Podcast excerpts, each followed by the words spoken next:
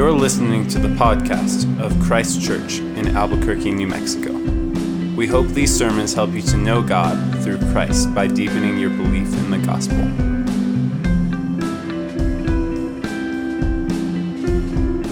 The reading this evening is from Acts chapter 22, verse. Sorry. Uh, Acts chapter 22, verse 30 to Acts chapter 23, verse 11. But on the next day, desiring to know the real reason why he was being accused by the Jews, he unbound him and commanded the chief priests and all the council to meet. And he brought Paul and set him before them. And looking intently at the council, Paul said, Brothers, I have lived my life before God in all good conscience up to this day. And the high priest Ananias commanded those who stood by him to strike him on the mouth. Then Paul said to him, God is going to strike you, you whitewashed wall. Are you sitting to judge me according to the law, and yet contrary to the law you order me to be struck? Those who stood by said, Would you revile God's high priest? And Paul said, I did not know, brothers, that he was the high priest, for it is written, You shall not speak evil of a ruler of your people. Now, when Paul perceived that one part were Sadducees and the other Pharisees, he cried out in the council, Brothers, I am a Pharisee, a son of Pharisees. It is with respect to the hope and the resurrection of the dead that I am on trial. And when he had said this, a dissension arose between the Pharisees and the Sadducees, and the assembly was divided. For the Sadducees say that there is no resurrection, nor angel, nor spirit, but the Pharisees acknowledge them all. Then a great clamor arose, and some of the scribes of the Pharisees' party stood up and contended sharply. We find nothing wrong in this man. What if a spirit or an angel spoke to him? And when the dissension became violent, the tribune, afraid that Paul would be torn to pieces by them, commanded the soldiers to go down and take him away from among them by force and bring him into the barracks. The following night, the Lord stood by him and said, Take courage, for as you have testified to the facts about me in Jerusalem, so you must testify also in Rome. This is the word of the Lord. We are thankful for your word. We are thankful that you have spoken to us. What more can you say than you already have said to us in your word? So we pray that we, even in this courtroom drama of Acts 22 and 23, that you might draw us to yourself, that you might comfort and lead us, your people. We pray that we might love Jesus all the more as a result of our time together tonight under your word. And we pray for these things in Jesus' name. Amen. Uh, tonight's a torch night. So, Debbie, Jordan, Cedric over here, if you're a fourth through sixth grader and would like to talk about this here courtroom drama uh, with them, with some other peers, feel free to go for it. Uh, my now sixth to seventh grade son just asked, Hey, should I go to Torch tonight? Because uh, now he's a seventh grader. And I said, Yeah, if you want to, uh, maybe your last time. So, uh, yeah, if you're an incoming fourth grader and you want to go to the torch for the first time tonight, uh, or if you want to go, if you're an incoming seventh grader and want to go to torch for the last time tonight, perhaps, uh, y'all have fun. Uh, well, my name is Nathan. I'm one of the pastors here. again, as Clint said earlier, we'd love to meet you after the service if we haven't gotten a chance to say hello and welcome you to Albuquerque or welcome you to Christ Church. Uh, and as I said, we've got a courtroom drama here. We've been for almost nine months or so now been walking through the book of Acts, and our culture just loves courtroom dramas. Uh, intuitively, I think as humans, we have this longing for justice, uh, but especially when you can put a good, compelling soundtrack and interesting characters and well written dialogue, uh, we really, really like them. And one of our favorite kinds of story is that of the falsely accused story, or at least perhaps the unjustly accused. So we've got movies that we all love, like The Fugitive, like Shawshank Redemption, like Just Mercy, A Few Good Men, uh, even Les Miserables. Uh, these are all just stories that we long for, and we long for uh, a good resolution. And of course, the writers of these stories usually give us good resolution because it, it, it points us to a deeper resolution that I think we as humans all long for. Well, we've been tracing Paul's story of following the story of Jesus. Paul's story looking very similar to Jesus' own story. And even here, we see very we see lots of similarities in Paul's trial here in Jerusalem.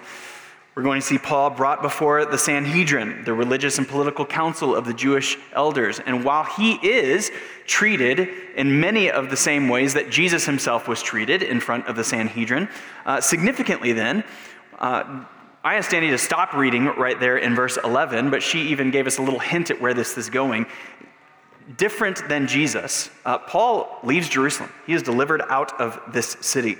But it is actually because of Jesus' execution and resurrection that Jesus was not delivered in his life and ministry out of Jerusalem, that now uh, Paul will be able to. That despite the intense opposition of the world, Jesus himself will shepherd, shepherd his people. So we've got a lot to get to and consider tonight, so let's just get right after it, thinking about this text in two halves. The first half that Danny read for us, that of falsely accused, but then divinely delivered. Falsely accused, divinely delivered. So, where we left off last week, uh, the, Roman, the Roman tribune, uh, he is completely surprised at the end of chapter 21 that Paul, we saw this last week, Paul started speaking to him in the educated Greek language. He thought, the tribune thought, that Paul was this Egyptian guy, a, a leader of a group called the Assassins or the Dagger Men. And then, uh, being this more educated guy, uh, that the tribune was surprised by, then Paul preaches to the city of Jerusalem in their own language claiming to them that, the Jesus, that Jesus of Nazareth was actually the fulfillment of all of God's promises. Jesus of Nazareth is one with the Father. He is the God of Abraham, Isaac, and Jacob. And to be a faithful Jew is to actually follow Christ. And yet, that part didn't really set off the crowd. What set off the crowd, we saw last week, was when Paul said that God had sent him, God had sent Paul to preach the kingdom of this Jewish Messiah, Jesus, to the non Jewish world, to the Gentile world, to a world that the Jewish world thought and understood didn't give a flip about God, didn't, give, didn't care at all about godliness. And so this angers them, and they want to kill him. Uh, the, the Roman soldiers rescue him out of there, and then Paul pulls the ace out of his sleeve uh, by saying to the Roman soldiers who are about to beat him uh, that he, in fact, is a Roman citizen as well. He's a Roman citizen by birth. He has rights that prevent him from being beaten and that actually demand a fair trial.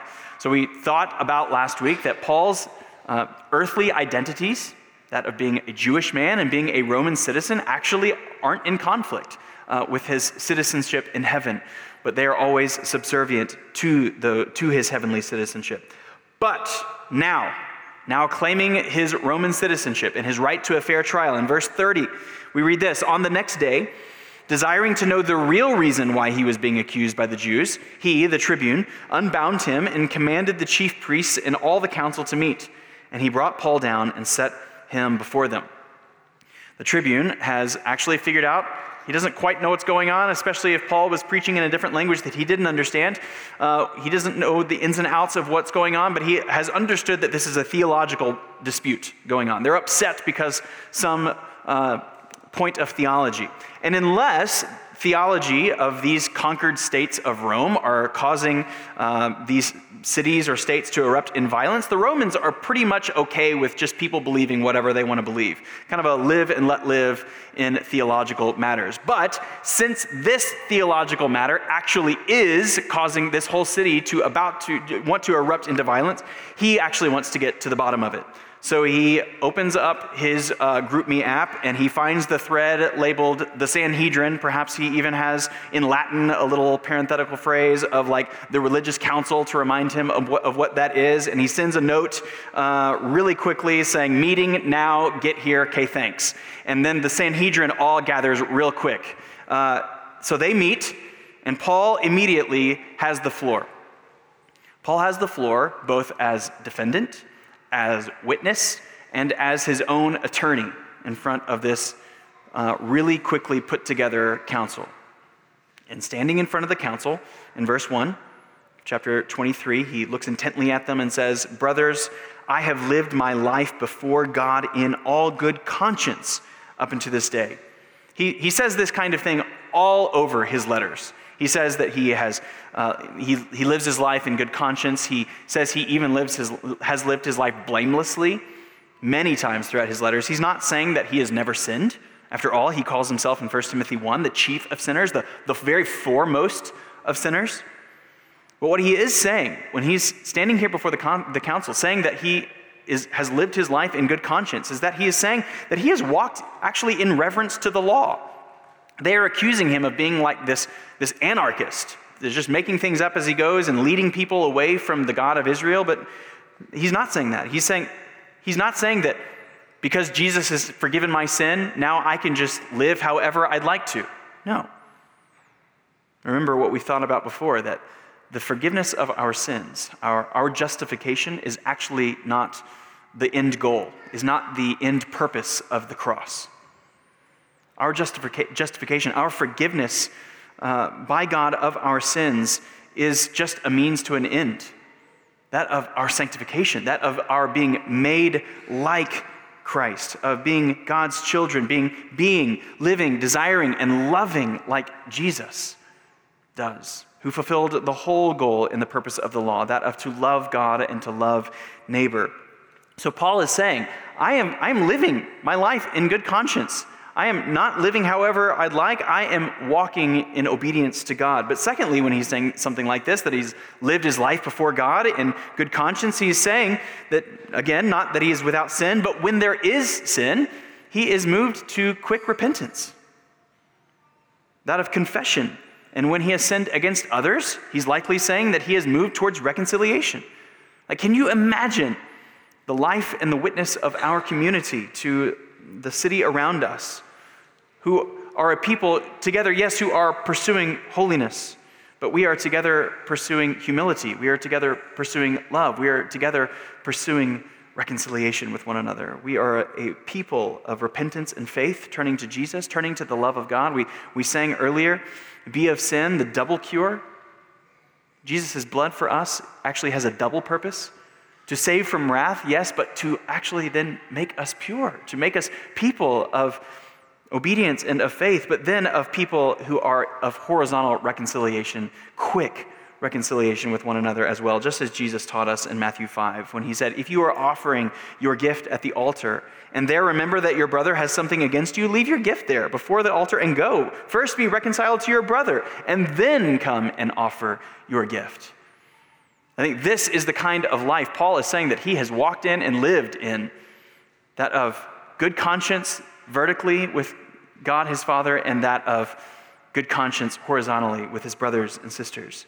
And so, he is saying that he has lived his life in the open and before God. And now he stands here before the Sanhedrin, before this council, with a good conscience. He's not, he's not, there's not some hidden sin that he is feeling weighed down by. There isn't unconfessed, undealt with sin in his life. Now, of course, our consciences can be weak. Sometimes our conscience is like, like a weak or atrophied muscle. It needs to be something that is strengthened. We can often really be guilty of something that we don't feel bad about. That can be true. But Paul is saying, brothers, he calls them brothers, he's saying, I'm not going to buckle here. You can't just accuse me of something and then I'll just admit to it a position that Martin Luther would take 1500 years later when Martin Luther said, Unless I am convinced by scripture and plain reason, I do not accept the authority of the popes and the councils, for they have contradicted each other. My conscience is captive to the word of God. I cannot and I will not recant anything, for to go against conscience is neither right nor safe. God help me. Amen. And he sat down. Now, we all wish he would have said, Here I stand, I can do no other, but he probably didn't say that, although it was a good flourish to add to the later history. But man, this is the same kind of thing that Paul is saying. Brothers, I have lived my life in good conscience. Here I stand, I can do no other. So go ahead and accuse me, but I'm not going to buckle here. And so, In response to this, Ananias, the high priest, tells his minions to punch Paul straight in the mouth. Our ESV says strike in the mouth, and I, I don't, I think I can kind of blow by that. Some, some guy walked straight up to Paul and right hooked him, right in the face. And now being punched in the mouth, maybe wiping blood off his lip, Paul says this God is going to strike you, you whitewashed wall. Are you sitting to judge me according to the law, and yet, contrary to the law, you order me to be struck, to be punched? Paul says, These people, these men in this council, are breaking the law. Multiple places in the law where, pe- where the accused should not be beaten until they are proven guilty. But this whitewashed wall stuff might remind us of something that Jesus called the Pharisees by. He called them whitewashed tombs, nice and pretty outsides, just masking the death within. Essentially, living the opposite of Paul's life of before God with a good conscience. But likely here, Paul doesn't have Jesus' phrase in mind, that of a whitewashed tomb. He likely has a phrase from Ezekiel 13 in mind when he calls them whitewashed walls. In Ezekiel 13, God, through Ezekiel, condemned the prophets of God. They built a wall uh, that intended to keep, the, to keep God from the people. They whitewashed it. They made it look really good and nice. And this is the chapter, Ezekiel 13, where God condemns the prophets who say that there is peace when there is no peace, who are just appeasing people's consciences without clean, cleansing or cleaning their consciences. And God tells those prophets, I am against you. Even people that had been appointed to speak on behalf of God, God himself says, I am against you. Paul is saying that this Sanhedrin are false prophets whom God is against. But even more than that, they are themselves the wall. They are looking good, but they are keeping people from God, even though God had, through Christ, completely obliterated separation from him. Through Christ, he had turned condemnation upon himself, the triune God, so that those who would come to him would actually and truly find real and lasting peace with God, where there actually can be peace. But all of this doesn't go over very well. I don't know what Paul's tone of voice was, if he was yelling at them or just kind of saying it like I was saying it, just kind of under his breath. Whatever and however he said it, it did not go well. Verse 4 those who stood by said, Would you revile God's high priest? And Paul said, Oh, I didn't know, brothers, that he was the high priest. For it is written, You shall not speak evil of a ruler of your people. Again, Paul here is showing that he still cares and honors the law, uh, cares about, and he honors and reveres the law. He quotes Exodus 22 here. But there have been lots of ways of understanding what Paul is doing here. Uh, like, really? He didn't know who he was talking to when he said all of these things? Like, might, he might have been saying, You're right, kind of like, I, I, was just reading it, like, sorry, sorry, guys, you're right. I, I, I, do remember Exodus 22 now. You're right, I'm sorry, I was out of line. Uh, or perhaps of the kind of like the GroupMe message thrown togetherness of this council. Uh, perhaps the high priest might not have been wearing his, all of his garb, and Paul himself has been gone from the city for 10 years. Maybe he doesn't even know what the high priest looks like. Uh, he didn't realize who he was talking to. Or maybe this is kind of a sarcastic dig here from Paul. Like, the way that you are handling this proceeding, the way that you are handling the law, sure looks like you are not the high priest. But for whatever reason, Paul realizes that his words of confrontation and correction aren't going to be received well, so he decides right then and there to take a different approach. He's going to turn the focus off of him, turn the focus on Christ, but he's actually going to uh, then try to very strategically and wisely divide the room. He figures out that half of the room are Pharisees. These are religious hardliners who want a very strict Jewish identity built on the law. And then the other half of the room are Sadducees. These are the wealthier ruling class. The high priest, the temple priest, they were all Sadducees. They had a very friendly relationship with the Romans. They only accepted the first five books of the Old Testament, the Torah, and they denied any hope for the resurrection of the dead, which means they probably had some sort of a Greek understanding, that of like a spiritualized, uh, disembodied um, eternal life, or perhaps they just thought that uh, there was no existence after death. We don't quite know. But what Paul essentially is doing uh, is after he apologizes, saying, You're right, I'm sorry, I shouldn't have spoken that way, uh, he says, This actually brings me to my next point uh, the resurrection of the dead, huh? What do you guys think? Which is the modern day equivalent of like walking into a room and saying, like, So critical race theory, what do you think? Uh, and then just letting people tear each other to shreds. The only problem is that is exactly what happens, but the problem is, is that Paul is right in the middle of it. They are trying to tear each other to shreds, but he is in the middle. And so, uh, the irony is thick here.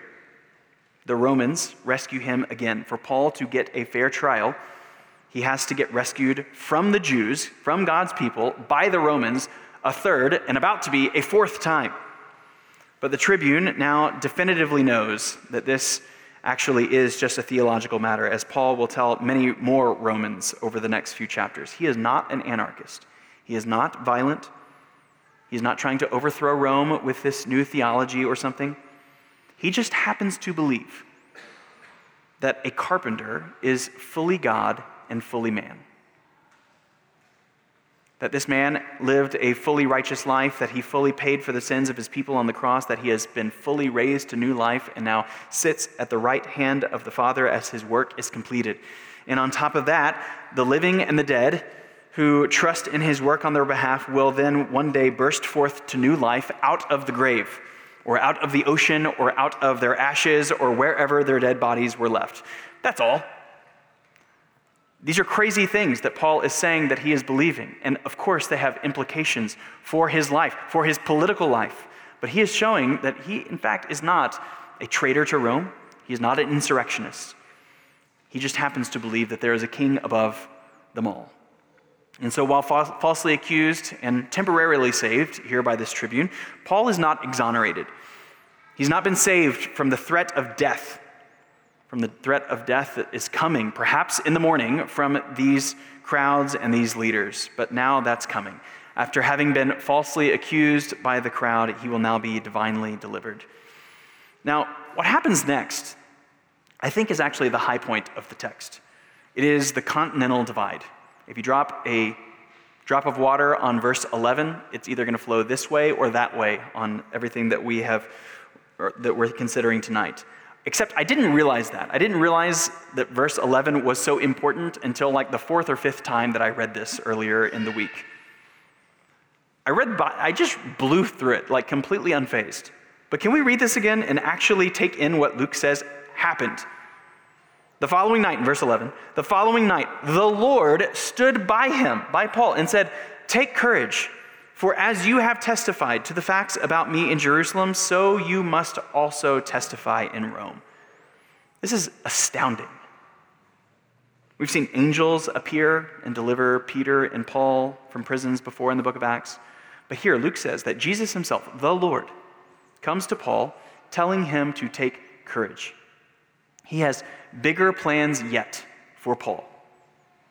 Now, two weeks ago, we thought about and considered we decided perhaps that Paul wasn't in disobedient defiance against uh, the Spirit, who, in the face of pushing through many people who were warning Paul not to go to Jerusalem because he would be arrested there, uh, I think this seals the deal that Paul was actually not being disobedient in coming to Jerusalem. God's providence has brought Paul to a place of struggle, has brought him to a place of threat, of violence, of possible death, but Jesus has plans for his kingdom in and through this struggle. And Paul should take courage for two reasons. One, Jesus is powerful and wise. What Jesus has just told Paul here, he, Jesus has essentially just guaranteed Paul that he will become essentially like an unkillable immortal until he gets to Rome, right? I mean, he's saying, I'm not just wanting you to preach here in Jerusalem, I will have you preach in Rome. And so everything that happens between now and you getting to Rome, don't worry about it. As David says in Psalm 139, or Job says in Job 14, that God has numbered our days and he has given each of us a set allotment. From eternity past, God knows both, both our birthday and our death day. And from every day that we get further away from our birthday, we get closer to our death day. And God knows them all. The moment that each of us dies will not be a moment too soon or too late outside of the wise providence of God. Now, unlike Paul, I don't know of, well, I certainly haven't, I don't know of any of you who have directly heard from the physically present Jesus of the time or the number of days that he has numbered for us. And so, human responsibility is still absolutely upheld and maintained throughout the scriptures. We should actually wear a seatbelt, not thinking that, well, I'm an immortal until God has numbered our days. Yes, that's true. And yet, we also, human responsibility is upheld time and time again throughout the scriptures, and so we should not live in reckless irresponsibility. But the doctrine of God's sovereign providence should bring enormous comfort to his people. That if not a bird falls to the ground, we don't live in a city where there are like tons of trees and stuff, but we still got birds around here, right? Uh, not as many as maybe other cities, but you see a lot of birds every day. And if not one of those little things can fall to the ground without or being outside of the will of our Father in heaven, then how much more for our lives? Those whom He has created in His image. We don't know the time and the place of our deaths, but because God does, we do not need to live in fear. And so, like Jesus tells Paul, take courage. Jesus is like Gandalf in that way. He is never late, he is never early, but he is always on time. And so, we can also take courage for a second reason, though. Jesus is not only wise and powerful, but he is present and he cares. Jesus' last words to his apostles in Matthew's gospel is this He says, And behold, I am with you until the end of the age. This is before his ascension. He's saying, I'm about to go away, but I am actually with you until the end of the age. This book ends the entire book of Matthew, where in chapter one of Matthew, Jesus is introduced as Emmanuel, God with us. So in Matthew 1, he is God with us, and in Matthew 28, he will be with us into the end of the age. The story of the incarnation of Jesus, that of God being made flesh, the divine taking on the human, is the story of God coming near of care, of comfort. Jesus, the Lord Himself, comes to Paul in this evening. Not a angel, not a messenger from God, not a text message or an email saying that, hey, be cool, take courage, you'll get to Rome. No, Jesus himself comes to deliver the message. This story of God being near is a story that was building in Israel's history. After all, David wrote in Psalm 23, what we read tonight in our profession of faith. David wrote that psalm a thousand or so years before the time of Christ. We read this a few minutes ago The Lord is my shepherd, I shall not want. He makes me lie down in green pastures. He leads me beside still waters. He restores my soul. He leads me in paths of righteousness for his name's sake. Even though I walk through the valley of the shadow of death, I will fear no evil, for you are with me. Your rod and your staff, they comfort me. The God of Abraham, Isaac, and Jacob has always been a very near and present God, but then it just gets twisted right up to 11 in the person of Jesus. He comforts us with his presence, or as Peter tells us in 1 Peter 5, to cast all your anxieties on him because, why? Because he's powerful? Because he can shoulder them? No, what does Peter says? Cast your anxieties on him because he cares for you. He is a good shepherd. And you guys, I've seen, I've seen these two realities that Jesus is both wise and powerful, and that Jesus is present and that he cares to be of immense comfort this week. On Thursday night, one of you told Marcy and me that after a particularly stressful uh, day, after an angering moment earlier in the week, you just had to go for a walk. And on this walk, you just kept repeating to yourself, He sees, He knows, He cares. He sees, He knows, He cares. And while you were struggling, even days later, you were resolutely holding on to this reality that the Lord Jesus is Emmanuel, God with us. He sees, He knows, He cares, and it's true. We must, we must believe it. But the night before that, I stood at the foot of an ICU hospital bed with a dear friend from another church whose wife was extremely sick. I, this is a bad idea to talk about this. This is a bad idea. But uh, as we stood there and we cried and he prayed at this brother, he quoted uh, a Tim, Tim Keller quote that's been helpful to us for many years that we can be sure that God will answer our prayers precisely in the way that we would want them to be answered if we knew everything God knows. And we cried out together to God for healing, knowing that He could do so like this. But together, trusting in God's wisdom, in God's caring kindness. And then on Friday, when she died, um, our brother, through uh, heaving wails, cried out to the Lord, He gives and He takes away, but blessed be the name of our God. He told his children of the wisdom and the love of God, resolutely holding on to the certainty of the resurrection.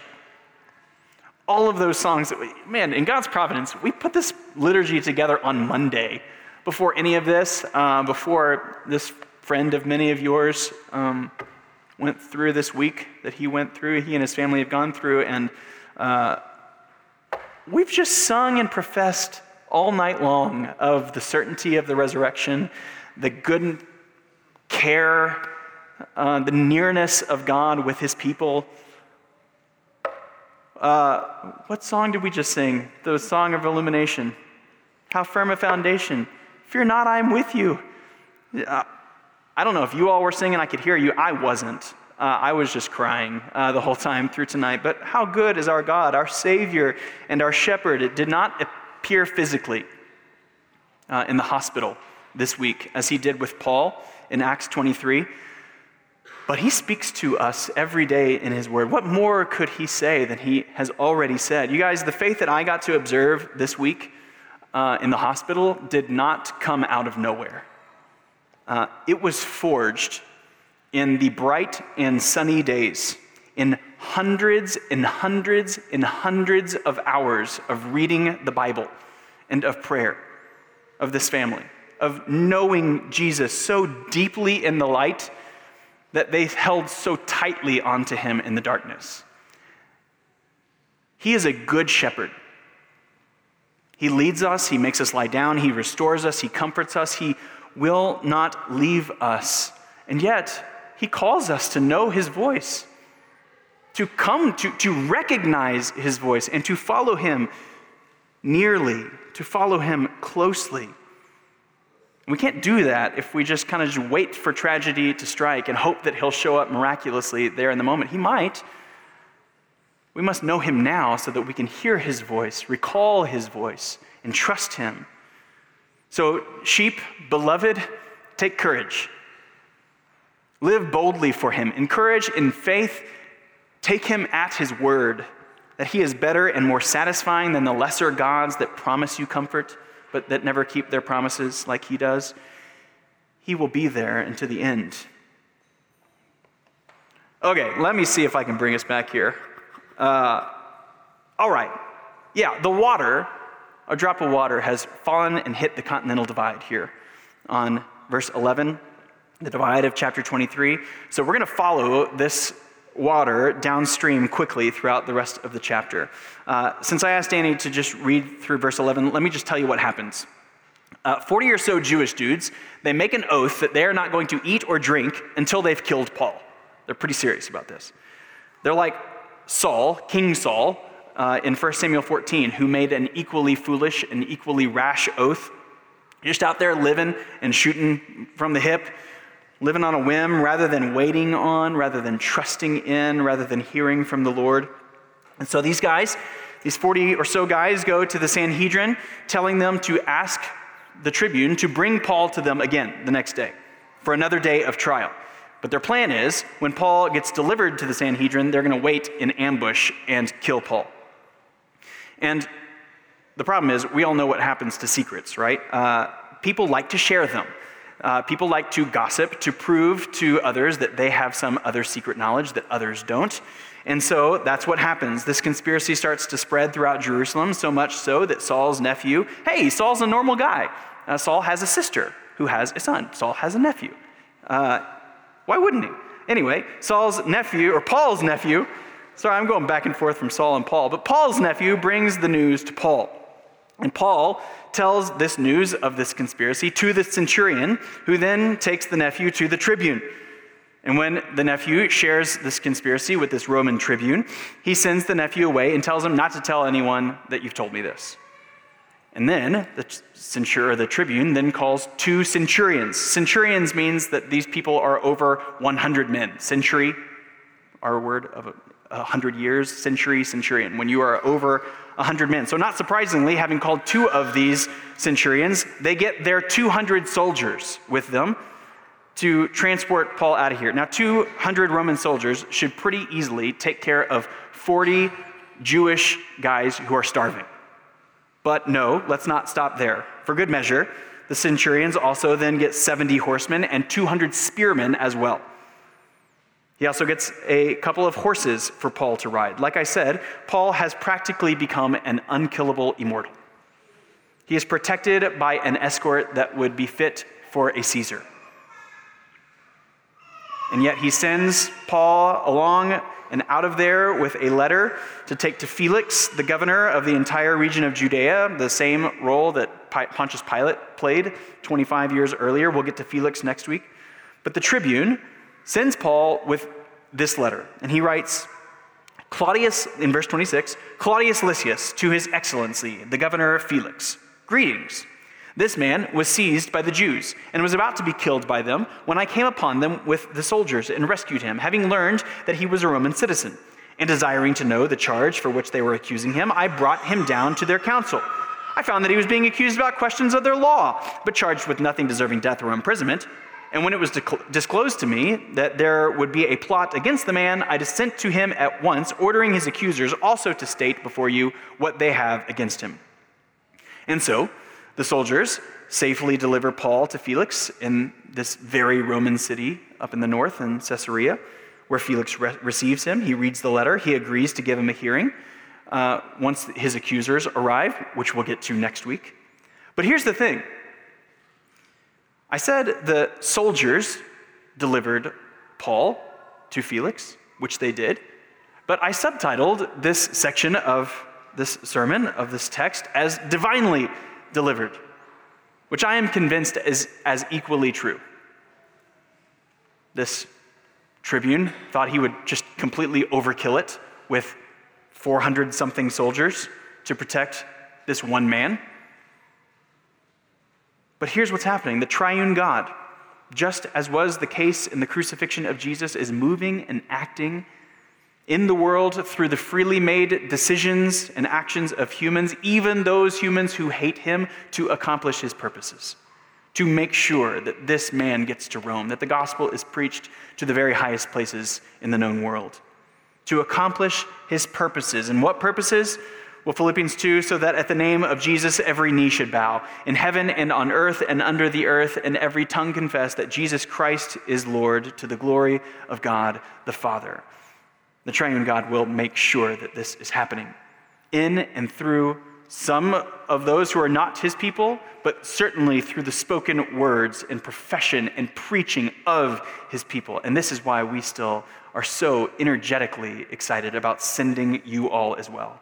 Some of you who are back here for the summer with us, some of you who we want to keep sending, that at the name of Jesus, every knee should bow not out of coerced submission like the Caesars or religious leaders of this text or something, but out of joy, out of worship for the love and the beauty of Jesus. As we come to the table tonight, we're going to introduce a new song to you. We're going to sing these words Now see the Savior lifted up, the Lamb who reigns in splendor the hope of every tribe and tongue. His kingdom is forever.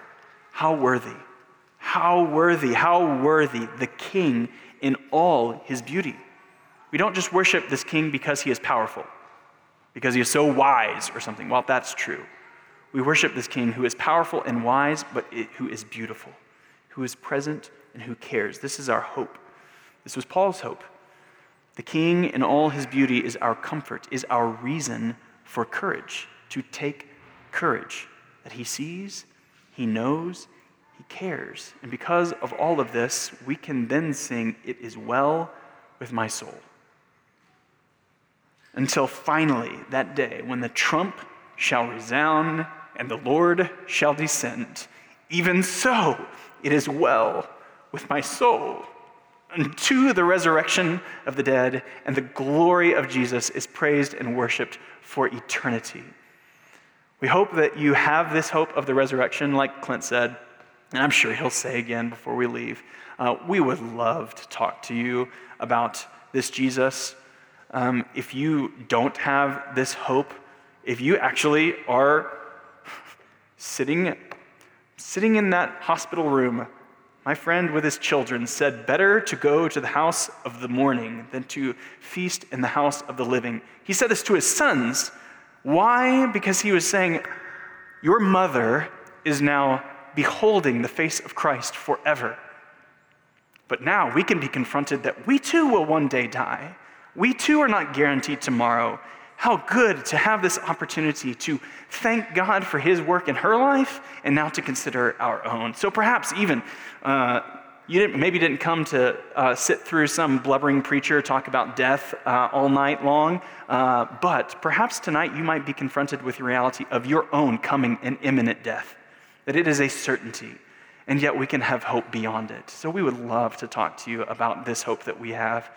We hope that you would join you, jo- you would join us in this hope that we might worship together the King in all of his beauty. Let's pray. Our Father, we are thankful for the hope that you have given us, that you have adopted us, your children, through the work of our older brother Jesus, who has lived righteously, who has died substitutionarily on our behalf, who has loved us to the uttermost. Holy Spirit, we pray that you would comfort um, the hearts of our friends uh, across town God, fill us, fill them with the hope of the resurrection, fill them with the reality of your nearness to them, that you would keep your promise to draw near to them, to draw near to us as we draw near to you. Help us to firmly fix our hope and our faith to you in this, these times of light so that we will hold so more tightly uh, in times of darkness. Give us the strength, we pray, uh, to to follow Christ, we know that you will keep and, uh, and uphold us unto the end, but help us to fix our hope and faith in Him. Until that end, we pray. Amen. We hope you have been encouraged to deeper life in Christ through the preaching of this sermon. For more information about Christ Church, visit www.christchurchabq.com.